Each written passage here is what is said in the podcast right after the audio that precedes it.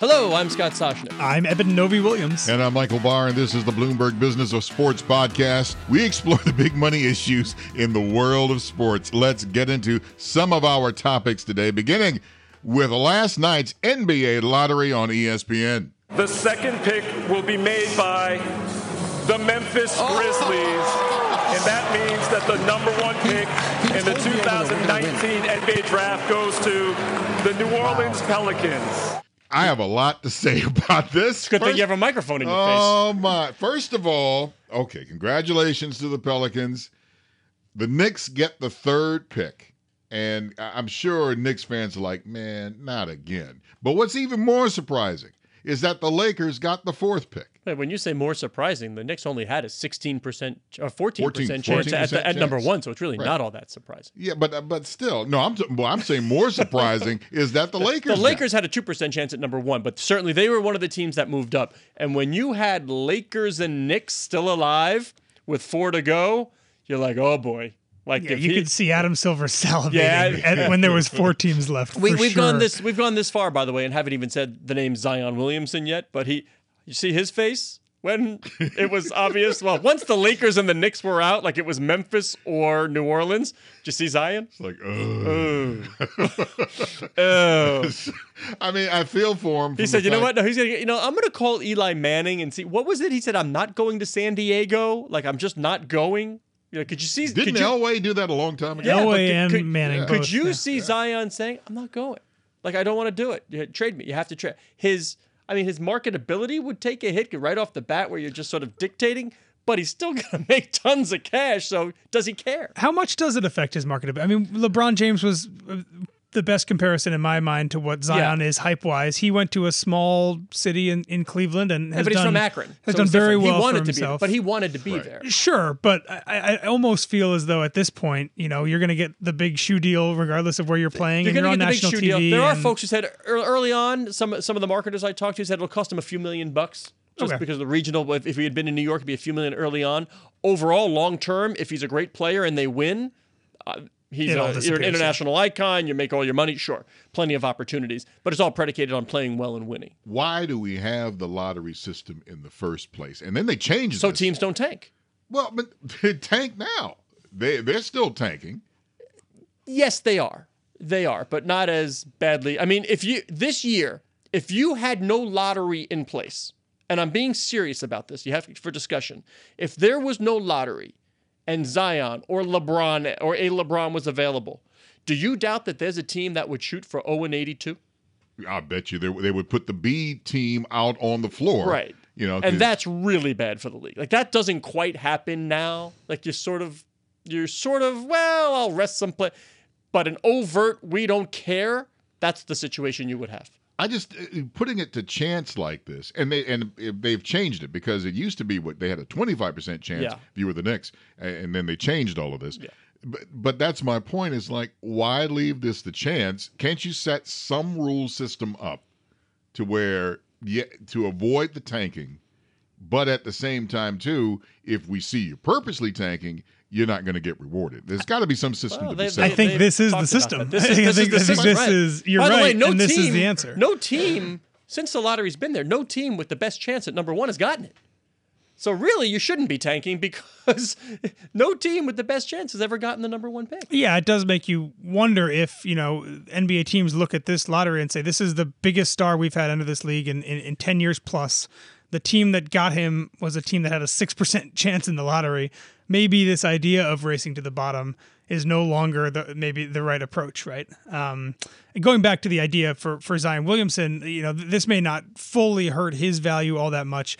I do think from a league wide perspective, this is a bad result for the NBA, right? I The big, mean, the big loser on the night was the NBA. yeah, it, it may being in a small market isn't terrible for Zion himself, but putting Zion, if this makes sense, LA putting him New in a York, small yeah. market actually is a bad thing, I think, for the NBA. Boom. On to our next topic. The NCAA is creating a working group to address legislation surrounding the name, image, and likeness rights of student athletes. Yeah, this is an interesting one. Uh, earlier this week, the NCAA announced that it was putting together this working group uh, to look at this idea, uh, explore the idea of whether a college athlete should be able to be paid for their, their name, image, and likeness, which in simple terms means be able to market themselves. Um, and this sounds like a great step forward until you read the rest of the release when it says the group will not consider any concepts that will be construed as payment for participation in college sports. Uh, now, there's two ways to read that, right? The cynical way to read that is listen, the NCAA loves nothing more than to put together a working group that will come together, meet for six months, and then come out and say that you know the current rules are pretty much exactly what they want, and maybe loosen one or two things. Uh, that's the cynical way to look at it. The positive way to look at that is saying that look, they don't want to pay for participation in college sports directly, which means that they don't want Alabama paying what ten thousand dollars per month to a recruit, but they might be able to open the door so that when you're a star in college sports, if you're Johnny Manziel winning Heisman trophies at Texas A&M, you can sign a local deal with the, the car dealership. You can sign a deal with with maybe Nike. You can market yourself and make money off of your own popularity. Uh, and for folks who follow college sports a lot, this is exactly the idea that Ed O'Bannon tried to get to in his lawsuit uh, against the NCAA and, and, and bringing in EA Sports for their use of players' names, images, and, and jersey numbers, etc in the in, in the college sports video games. Uh, this would be, if the NCAA was willing to loosen its restrictions here, would be a monumental step forward in college athletes being able to see a piece of the billions of dollars they generate. Producer Colin Tipton, can we get a time on the on how long Eben just had like spoke without anybody interrupting? My, like 45. I was reading some emails. I, I actually read three emails and sent two. He's got well, passion. He's got he's got passion on the college sports scene. No, no, that, that was that, that was, was great. Good. Keep going, Eben. Yeah, like wasn't it. Val Ackerman the chair of this working group? Our friend Val Ackerman. Yeah, commissioner of the Big East, Val so Ackerman, I, I, I which love is Val. a good. Yeah, I love Val. I, for it, sure. I, that's somebody in college sports. By the way, a a conference that doesn't have football or it's not big time football, doesn't stress football. If I wanted change in college sports, I would like somebody like Val Ackerman included in a working group that's trying to come up with solutions. Agreed. And if I was a betting man, this is, in my opinion, the most likely next window in terms of kind of chiseling away Yeah. at the amateurism model, letting players be able to market themselves while in college, which technically is them getting You know paid for I their like talents. this? You know why I Seems like this likely. Eben and You know I like this this particular thing that they're looking at? Because when we talk about players, uh, you got to decide who's going to make the money. We're really only talking about a handful of players on the biggest team that realistically can make decent coin. Sure, you get the guys in the local markets can do the local car dealer thing. I get it. But we're really only talking about a handful of college football players. The rest of these nameless, faceless guys that fill out a football team.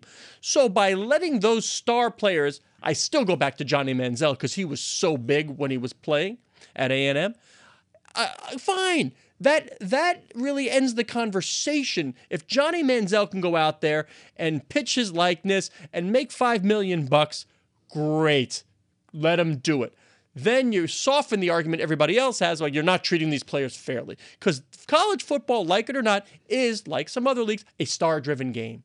You sell those jerseys, those faces are everywhere. It's, it's Manziel and the Aggies, all that. And most importantly, it's a business. Yes. And people have to realize that, and especially these athletes, they're putting in. What if they get hurt? Maybe we're maybe we're part of the problem because we always talk about the big four sports leagues. Hmm, should we lump it? Like, should we just say, you know what, we got to add college sports, basketball, and football too? The big six.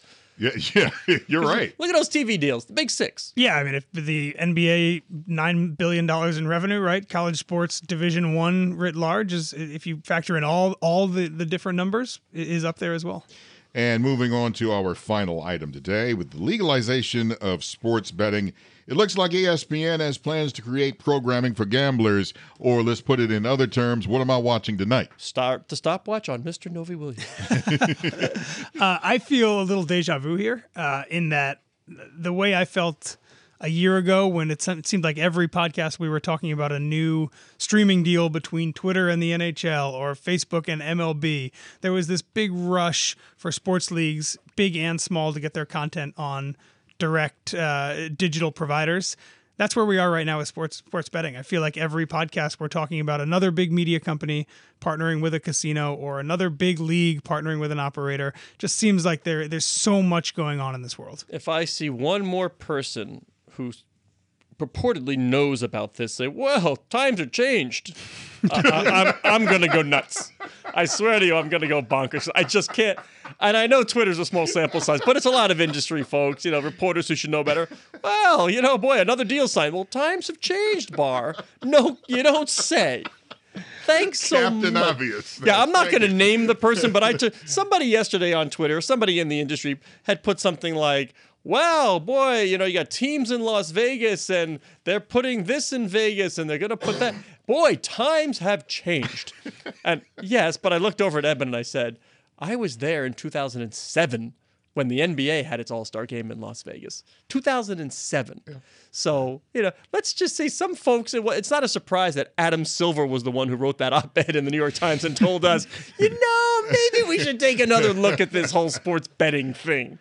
Yes, it, it's not a revolution, it's an evolution, but we're getting there. there are two major players in the in the nationwide broadcasting of, of, of live sports one being fox and the other being espn and in the past week we've seen both of them kind of lay out their plans and we talked last week about fox which bought a 5% stake in in an operator called stars group and is launching its own platform ESPN took Fox the milk, Bet. Fox bought the cow. yeah, ESPN going a, a very different route this week. They they partnered, as you said, Michael, a deal with Caesars. Uh, it does not involve any equity taking place. There's not, at least now, going to be ESPN Bet as a platform. Uh, they are building a studio in one of the Caesars Las Vegas uh, locations, so they can produce more content around gaming, uh, around gambling. Um, certainly more so than just their the TV show they launched recently. You're going to see more coverage of it, kind of ancillary around the things that ESPN does.